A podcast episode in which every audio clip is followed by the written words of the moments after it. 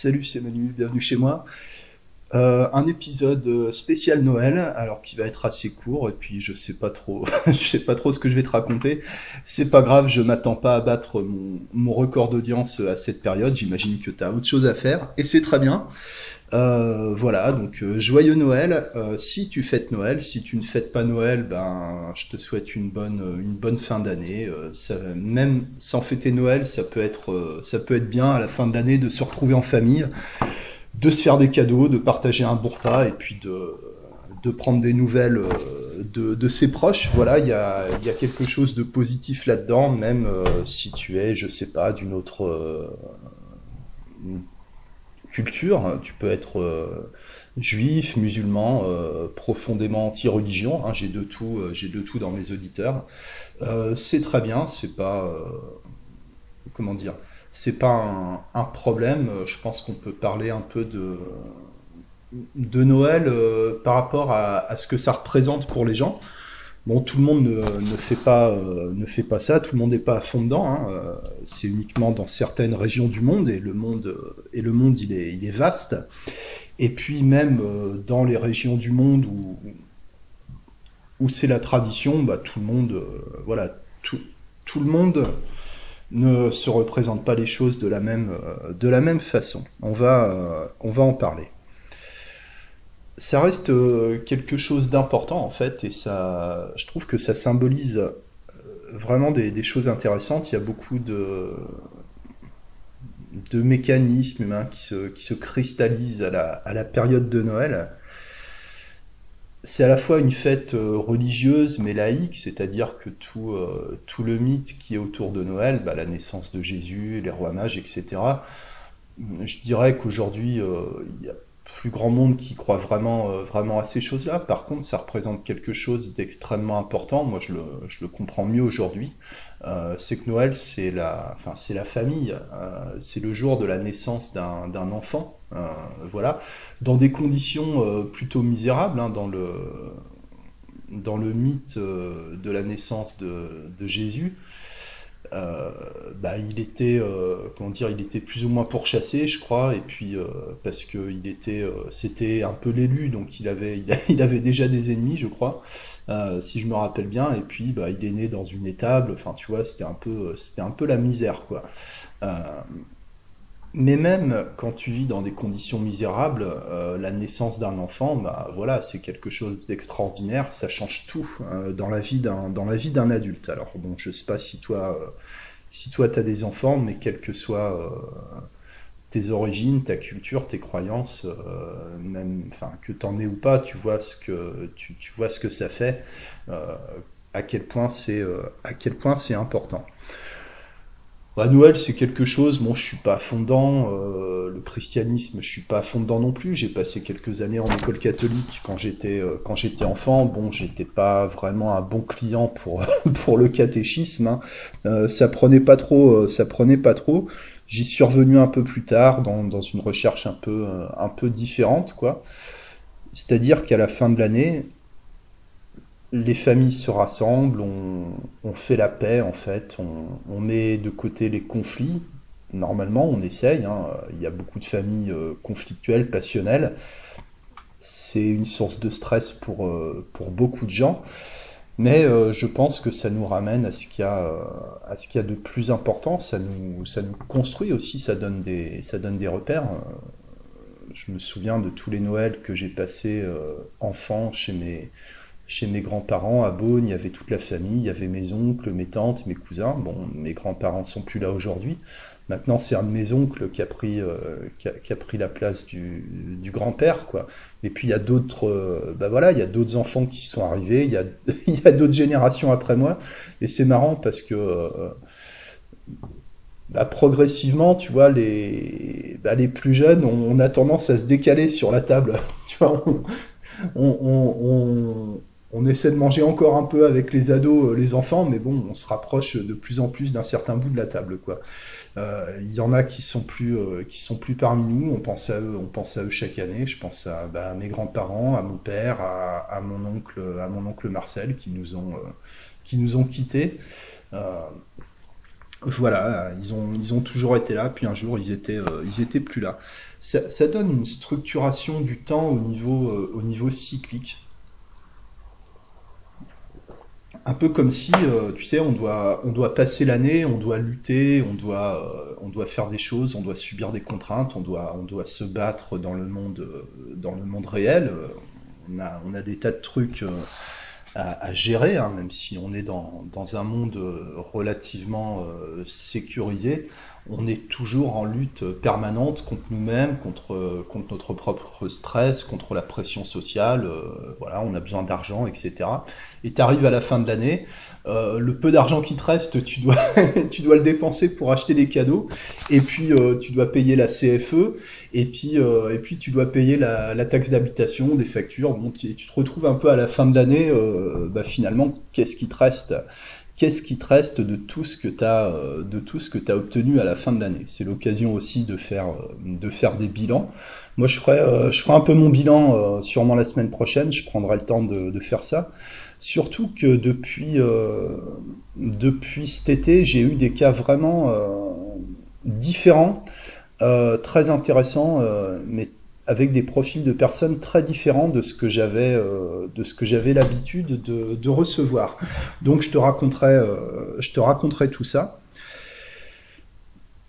Ce qui est intéressant avec euh,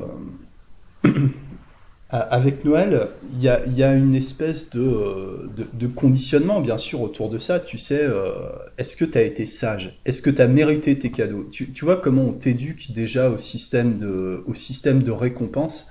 Tu auras le cadeau que tu veux, tu puis on te fait choisir le cadeau, on te le fait visualiser, tu te, tu te mets en situation.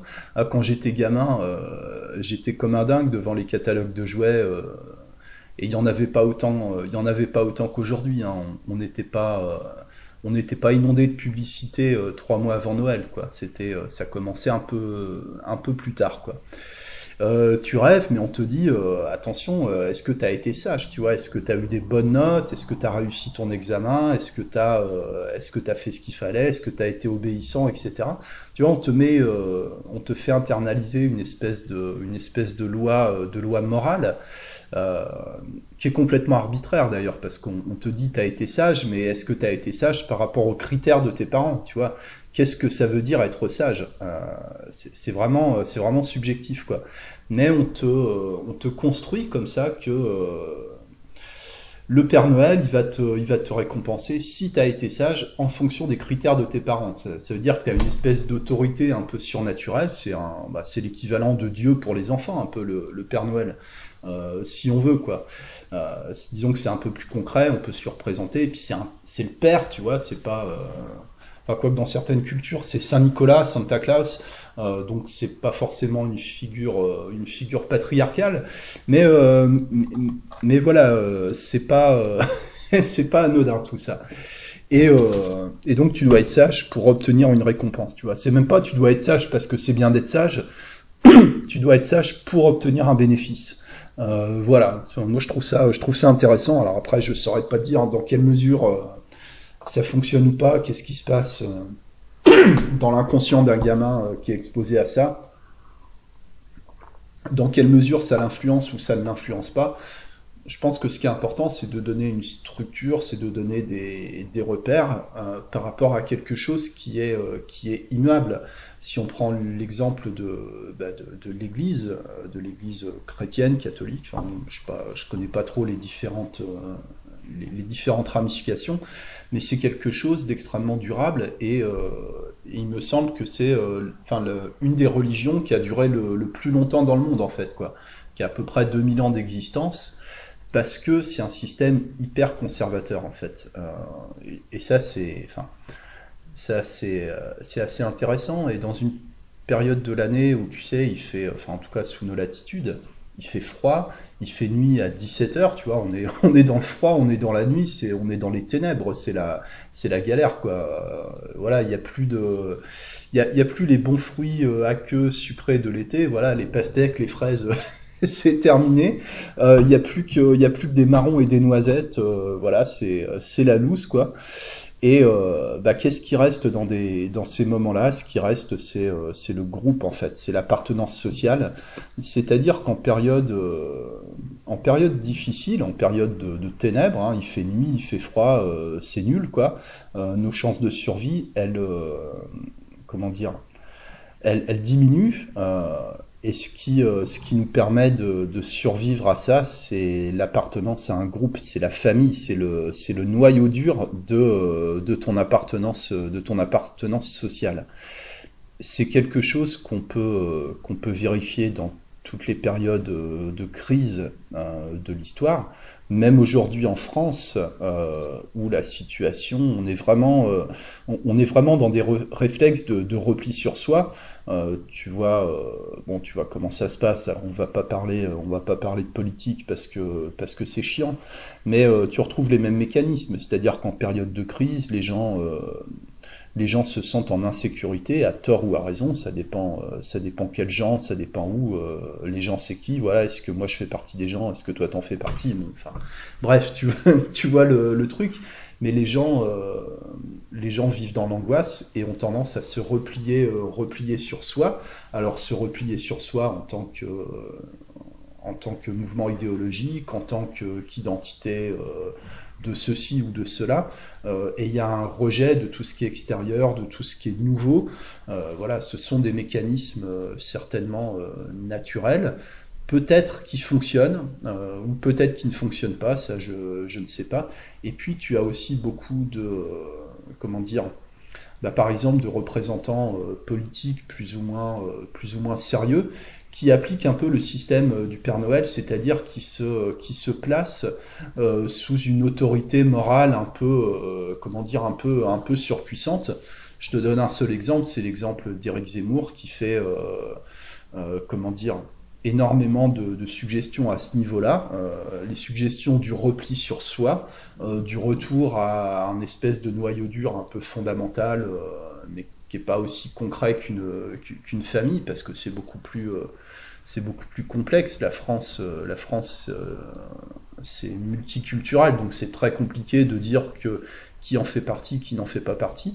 Et ce, monsieur se réclame toujours du général de Gaulle. Tu, vois, euh, si, tu l'as écouté deux, trois fois, il te parle toujours du général de Gaulle et il s'érige un peu en fils spirituel d'une autorité, euh, voilà, d'une autorité morale avec un capital euh, symbolique, pour reprendre une expression à la mode, extrêmement, extrêmement fort. Euh, une personnalité relativement consensuelle euh, aujourd'hui, parce que certainement on idéalise les grands, euh, les, grands du, les grands du passé, et pour moi c'est exactement le système du Père Noël. quoi. C'est comme le parent qui dit Ah, est-ce que tu as été sage? Mais c'est pas moi qui vais te récompenser ou te punir, c'est le Père Noël, sachant que la, la punition correspond à une absence de récompense, en fait. voilà. Pas, à Noël, si t'as pas été sage, tu prends pas des claques, tu prends pas des claques mais t'as pas le cadeau ou t'as pas le cadeau que, tu voulais. C'est-à-dire que c'est toujours, toujours les mêmes choses qui reviennent, euh, voilà, qui, reviennent en, qui reviennent en boucle, quoi. Euh, et aussi quelque chose qu'on peut, euh, bah, vérifier avec, nos clients. Hein. Si on parle un peu d'accompagnement, je ne vais pas forcément te parler de techniques d'hypnose aujourd'hui, mais je te disais que j'avais eu des profils relativement différents de ce que j'avais l'habitude d'avoir là sur, sur, cette, euh, sur, ce dernier trimestre, en fait, euh, de l'année 2021. Et notamment, je pensais à un monsieur, je t'en reparlerai, qui est dans une démarche, tu sais, de, déconstruction. Alors, si tu vois pas ce que c'est, euh, alors déconstruction, destruction, voilà, c'est quoi le, truc? Bah, c'est de, il, s'agit de, de, remettre en question tous les conditionnements, bah, notamment tout à peu près tout quoi en fait quoi. Et euh, bon bah c'est un monsieur qui est en qui est en bisbille avec euh, sa copine parce que euh, sa copine a un mode de vie qu'on pourrait qualifier de wokiste, tu vois, pour reprendre encore un, mot un mot à la mode quoi. alors que lui il est formaté il est formaté traditionnel donc c'est très très compliqué et et son, enfin, sa démarche, c'est de déconstruire ce qui est traditionnel pour pouvoir coller à ce nouveau, euh, ce nouveau modèle. Quoi. Euh, pourquoi pas? Alors ça, je, je, je sais pas. Justement, ça m'a, ça m'a beaucoup, euh, ça m'a posé beaucoup de questions cette, cette rencontre avec ce, ce monsieur. Forcément, les, les rencontres qu'on a avec des gens qui sont différents de soi, ça bouscule des certitudes, ça peut, euh, ça peut même créer des réactions épidermiques, euh, de, la confusion. Euh, et je me méfie beaucoup de, mes propres réactions conservatrices parce que je suis extrêmement conservateur en fait, hein, même si j'ai eu j'ai mis du temps à l'admettre. Et ce monsieur m'a parlé de, podcasts qu'il écoutait. Il m'a dit bah, j'écoute des podcasts féministes, tout ça. Je dis ok. Comme quoi, par exemple, et il m'a parlé d'un podcast qui s'appelle Les couilles sur la table. Voilà. ce qui est extrêmement, euh, extrêmement classe, quoi. je trouve les couilles sur la table. Mais apparemment, ça marche bien. J'avais déjà entendu parler de ce truc-là. Euh, à une époque parce qu'ils avaient fait euh, avaient fait plus ou moins le, buzz enfin elle plutôt et donc bon bah voilà enfin du coup j'ai essayé d'écouter un peu quand même voir ce que ça disait ce que ça donnait si je pouvais en apprendre quelque chose et, et je suis tombé sur un, re-upload d'un podcast qui avait 2-3 ans peut-être qui parlait d'une dame qui s'appelle Caroline de Haas Caroline de Hast, c'est une activiste qui avait proposé, euh, enfin qui s'était ridiculisée en proposant euh, d'élargir les trottoirs dans les villes pour que euh, pour que les femmes ne soient plus harcelées en fait quoi. Voilà, avec des trottoirs plus larges, il y a plus de place pour passer, donc il y a moins de harcèlement. Voilà, ça avait pas trop bien marché sa proposition quoi. Et cette dame a sorti un guide euh, comment euh, survivre aux fêtes de Noël quand on est euh, quand on est féministe quoi.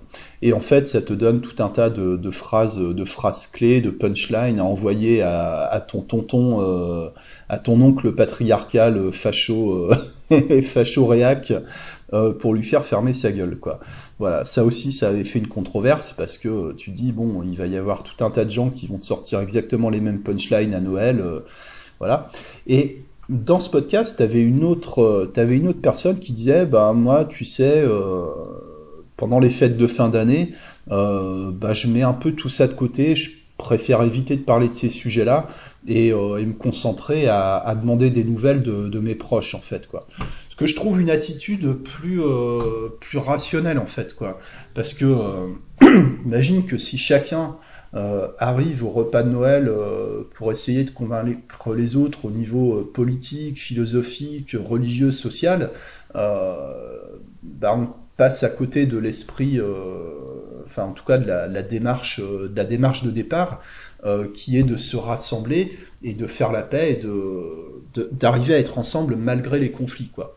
Et j'ai entendu il y a pas longtemps, genre je, je sais plus où, euh, que étymologiquement le mot conflit, euh, il y a con dedans, euh, qui veut dire euh, ensemble en fait. quoi. C'est-à-dire qu'on est en conflit, euh, mais quand on est en conflit avec quelqu'un, on ne renonce pas à la relation. C'est-à-dire que le conflit, c'est pas la guerre, d'accord? La guerre, ça implique la destruction de l'adversaire, de l'ennemi, tandis que dans le conflit, on cherche à rester ensemble, d'accord? On n'est pas d'accord, on a des, intérêts divergents, il peut y avoir de l'hostilité, il peut même y avoir de la, de la violence, mais on ne renonce pas à être ensemble. Euh, voilà, euh, voilà l'idée, quoi. Et je trouve que, euh, enfin moi je trouve ça euh, bi bizarre euh, l'idée de se préparer, de préparer des arguments pour essayer de convaincre des gens qui n'ont pas envie de t'écouter, qui n'ont pas forcément envie de parler de ça, qui n'ont pas envie d'être convaincus, voire qui n'attendent, euh, qui, attendent, euh, qui attendent la moindre provocation pour, euh, pour aller dans leur sens à eux. Parce que tonton Robert, le facho réac patriarcal, certainement que lui, il a affûté ses arguments, sachant qu'il y a sa, qu'il a sa nièce casse-couille qui va qui va encore lui parler que c'est un sale con, etc. Voilà, je trouve que ces choses-là n'amènent, n'amènent pas grand-chose. Quoi. Et je sais plus pourquoi je te, parlais de ça, c'était pour parler un peu de l'idée de, de, déconstruction, qui est certainement, euh, certainement intéressante, même si euh, moi je suis plus dans une optique euh, d'intégrer les choses plutôt que de les détruire en fait, déconstruire. Après, il faudra m'expliquer quelle est la différence de sens entre déconstruire et, et détruire, tu vois. Mais on a tous besoin d'avoir euh, d'avoir une base, on a tous des repères, on est tous nés euh, dans une euh, dans une culture, dans une famille, dans un certain milieu qui n'est pas qui, pas parfait. Il n'y a pas de enfin a, pas de culture, il n'y a pas de famille parfaite. Tout le monde tout le monde doit doit gérer les avantages, les inconvénients, les conflits, les désaccords, etc. Mais c'est ce qu'on retrouve aussi chez beaucoup de clients, c'est la réaction de rejet, tu vois, de rejet envers soi-même, de rejet les, gens que je vois vivent dans, l'angoisse, hein, les gens que je reçois en séance d'hypnose, et ils sont dans le rejet d'eux-mêmes, dans le rejet de, de leurs sentiments, dans le rejet de leurs émotions, dans le rejet de, de leurs propres réactions émotionnelles. Ils se critiquent énormément et euh, finissent euh, dans des cas extrêmes comme ce monsieur qui est en déconstruction où rien, euh, où rien de ce qu'il a fait, rien de ce qu'on lui a enseigné, rien de ce qu'il est ne trouve grâce aux yeux de, sa nouvelle idéologie, en fait. Euh, comment tu peux vivre en considérant que tout ce que tu fais, c'est de la merde, quoi? J'ai eu une, cliente hier, matin, je, bosse beaucoup là en ce moment, je bosse tous les jours, et c'est cool, c'est cool. Euh, ça, fait, plaisir quand ça, quand bouge comme ça, quoi. Et cette dame euh, bah, qui me demandait, comme, un peu comme beaucoup en fin de séance, euh, alors qu'est-ce que je dois faire comme exercice, comme truc, qu'est-ce que vous pensez de la cohérence cardiaque, etc. Est-ce qu'il faut que j'en fasse 10 minutes, 5 minutes? Et je lui ai dit, mais euh, faites rien, quoi. Voilà. dormez, enfin, reposez-vous, je sais pas, vous n'avez pas besoin de, de vous imposer un exercice de plus, une contrainte de plus, où vous allez encore vous mettre la pression de faire quelque chose de vous astreindre à faire quelque chose pour obtenir un résultat, alors que c'est exactement le mécanisme qui vous a mis, euh, en burn-out, quoi. Euh, voilà, voilà le truc, quoi. À un moment, euh, c'est plus intéressant de se concentrer sur ce qui fonctionne. Alors, pour cette dame qui a commencé à prendre des, cours de dessin et qui s'éclate, bon, je dis, si vous, avez besoin d'avoir une activité qui, vous permet de, vous sentir bien, bah, continuez, euh, continuez le dessin, par exemple. Concentrez-vous sur ce qui fonctionne. Euh, voilà. Et peut-être que avant de, chercher à, casser des trucs, à, enlever des émotions, à désactiver des ancrages, etc., ça peut être intéressant d'amener les gens à élargir un peu leur, euh, leur vision des choses euh, et les amener à prendre conscience. Par exemple, je te parle d'une angoisse parce que c'est, on va dire, c'est 80% de mes séances, c'est sur des crises d'angoisse. Euh, c'est qu'est-ce qu'il y a autour de ça? Qu'est-ce qu'il y a d'autre que l'angoisse dans votre vie? Alors c'est très difficile parce que pour beaucoup de gens, l'angoisse, elle les accompagne, elle les accompagne partout. Mais est-ce que ce serait pas possible euh, d'arriver à intégrer ça dans quelque chose d'un peu d'un peu plus large quoi. Euh, ce qui s'appelle en, en EFT, j'ai suivi une formation d'EFT et il y a un, un, une théorie que je trouve euh, très intéressante, c'est l'idée, enfin un principe de l'inversion psychologique. C'est-à-dire que ce qu'on rejette a tendance à s'amplifier par effet de focalisation de l'attention ce qui a été traduit un peu à l'emporte-pièce par euh, le cerveau ne prend pas en compte la négation. Voilà, ce qui veut absolument rien dire. Euh, le cerveau prend en compte la négation. D'ailleurs, le langage est structuré avec des modèles de phrases qui fonctionnent par la négative. on peut fonctionner par élimination. voilà. D'ailleurs, c'est ce que je fais dans mes, dans mes entretiens de, début de séance. Hein, euh, qu'est-ce que vous avez mis en place euh, par rapport à ce problème et qu'est-ce qui n'a pas fonctionné? Voilà. Tu vois, procéder par élimination, amener la personne à comprendre que ça, ça n'a pas marché, donc c'est pas la peine. Ça, ça n'a pas marché, donc c'est pas la peine. Ça, ça a marché, mais j'ai arrêté. Euh, ok, pourquoi vous avez arrêté Est-ce qu'on considère que ça marche ou que ça marche pas si vous, avez arrêté, etc., etc. On peut, procéder par élimination. On peut complètement procéder par négation aussi. Euh, voilà, ça, c'est différent, mais ça, mais ça existe. Et en fait, euh, l'idée d'inversion psychologique, par exemple, euh, je dis n'importe quoi, je suis impulsif, voilà, je suis impulsif. je ne veux plus être impulsif. c'est quoi le contraire d'impulsif? Je suis tempéré, je suis pondéré, voilà, et, d'essayer de se bourrer le crâne comme ça, un peu avec des affirmations, des suggestions, des, visualisations, pour essayer de te convaincre que le truc, euh, le, truc, il n'existe pas quoi. Et en EFT, tu as le, la, la, phrase, l'autosuggestion d'intégration comme ça, euh, tu sais où tu tapotes un peu les points sur le tranchant de la main en répétant. Même si euh, je suis impulsif, je m'aime et je m'accepte comme je suis. Voilà. Et en fait, la construction de la phrase, c'est je suis, je suis X, Donc j'ai ce problème et je m'accepte, je m'aime comme je suis. D'accord? Enfin, c'est même si on peut faire euh, j'ai ce problème et je m'accepte comme je suis. Alors, je m'aime comme je suis. Pour la plupart des gens, c'est trop leur demander. C'est trop dur. C'est soit c'est soit c'est abstrait, ça correspond à rien. Qu'est-ce que ça veut dire s'aimer soi-même? Enfin, qui, quel sens ça a? Euh, Soit ça a pas de sens, soit vraiment ils sont pas prêts pour ce genre de choses. Euh, je m'accepte comme je suis, c'est aussi beaucoup leur leur demander. Euh, par contre, euh, ça, enfin, je me suis un peu amusé avec le FT hein, suite à ma formation. Après, j'ai gardé surtout ce principe-là. Euh, puis j'ai mis un peu de côté tous les tous les tapotis parce que je trouve que bon voilà, ça apporte pas pas grand chose de plus que la simple suggestion. Et en fait, euh, j'apprends à m'accepter. Euh, c'est quelque chose, ça passe. C'est acceptable en fait quoi. Euh, c'est pas je m'aime et je m'accepte comme je suis. Ça fait New Age. C'est enfin c'est moi les, les, clients que j'ai, ils sont pas, ils sont pas dans ce délire-là, si tu veux quoi. Enfin, ils sont pas dans dans cette réflexion-là. Euh, par contre, j'apprends à m'accepter comme je suis. Là, c'est, euh, on va dire que c'est digeste quoi. Et donc, je construis un peu, un peu la phrase comme ça. J'ai ce problème et j'apprends à m'accepter. Euh, voilà. C'est, il n'y a pas le mais, il y a le et. Tu vois. Tu peux mettre bout à bout des idées contradictoires et les articuler avec le, le terme et, d'accord, plutôt que mais. Euh, j'ai euh, j'ai des problèmes, mais euh, mais ça va, tu vois. Euh, si le mais, quand il y a un mais, on sait pas trop si ça si ça sert à annuler ce qui a été dit avant, si ça sert à le comment dire à le rendre moins important. Enfin, on sait est-ce que c'est un retour en arrière? Le mais, on sait jamais trop à quoi ça correspond en fait. Le et, c'est la suite logique. J'ai des problèmes et ça va. Voilà. J'ai des problèmes et je les gère. Voilà, c'est pas j'ai des problèmes mais je les gère. Tu, tu vois le et l'idée c'est de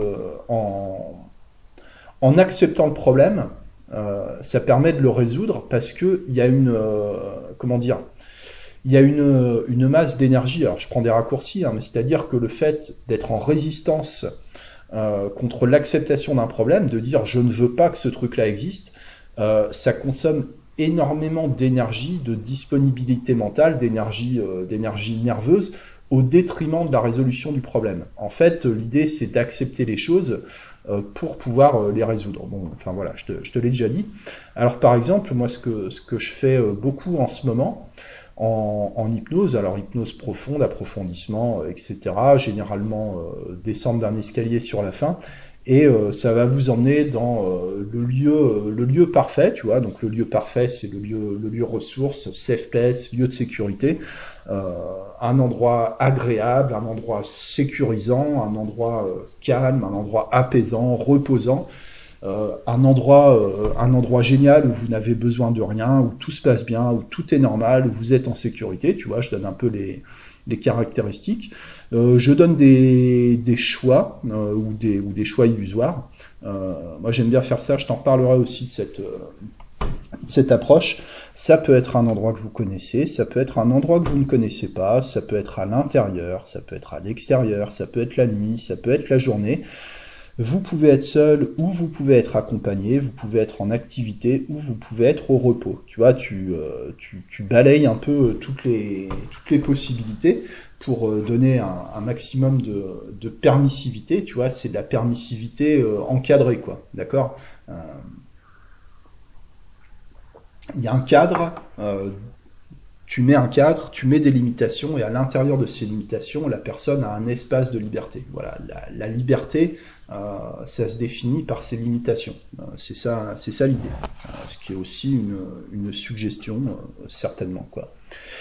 Et à partir de là, euh, l'idée c'est que la personne bon, bah, développe un sentiment de, de, calme, un sentiment de sécurité, etc., d'ancrer euh, les choses. Alors je suggère euh, que cet espace euh, à la fois la personne elle est dans cet espace, donc que cet espace l'enveloppe, protège, apaise, et qu'en même temps l'espace il est à l'intérieur et que donc il peut grandir et se diffuser dans chaque partie du corps, dans chaque cellule, dans chaque euh, euh, dans chaque nerf, dans chaque euh, voilà, dans chaque partie du corps, partout là où il y en a besoin et euh, ça vous permet euh, d'apprendre ce qui se passe à l'intérieur du corps. Et je propose un genre d'inventaire comme ça.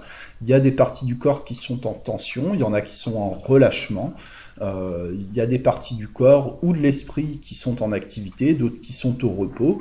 Euh, voilà, on n'est jamais complètement tendu, jamais complètement euh, totalement détendu non plus. Euh, voilà, mais ça peut se déplacer. Les tensions peuvent se déplacer. Il y a peut-être des tensions qui sont utiles, il y a peut-être des tensions qui sont inutiles ou qui ne sont pas au bon endroit. Il y a des tensions qui peuvent se déplacer pour aller là où il y en a besoin, etc., etc. Tu vois, toujours l'idée d'intégrer les choses. tout est potentiellement utile, tout est potentiellement bénéfique. Je dis bien potentiellement, d'accord? Et à partir de là, euh, généralement, je propose à la personne qu'elle est dans son espace euh, sécurisé, euh, qui est un espace un peu central dans sa vie, d'accord? Et je propose que le centre de sa vie, ce soit cet espace de calme, qu'elle puisse observer ce qui se passe dans sa vie à partir d'un point de vue calme et sécurisé, d'accord?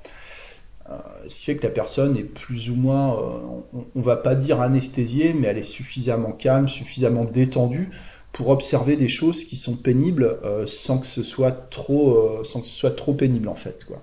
Et je suggère que autour de la personne, donc je dis autour de vous, voilà, vous êtes au centre, vous êtes dans le lieu central de, de votre vie aujourd'hui, et autour de vous, il y a des personnes, il y a des situations.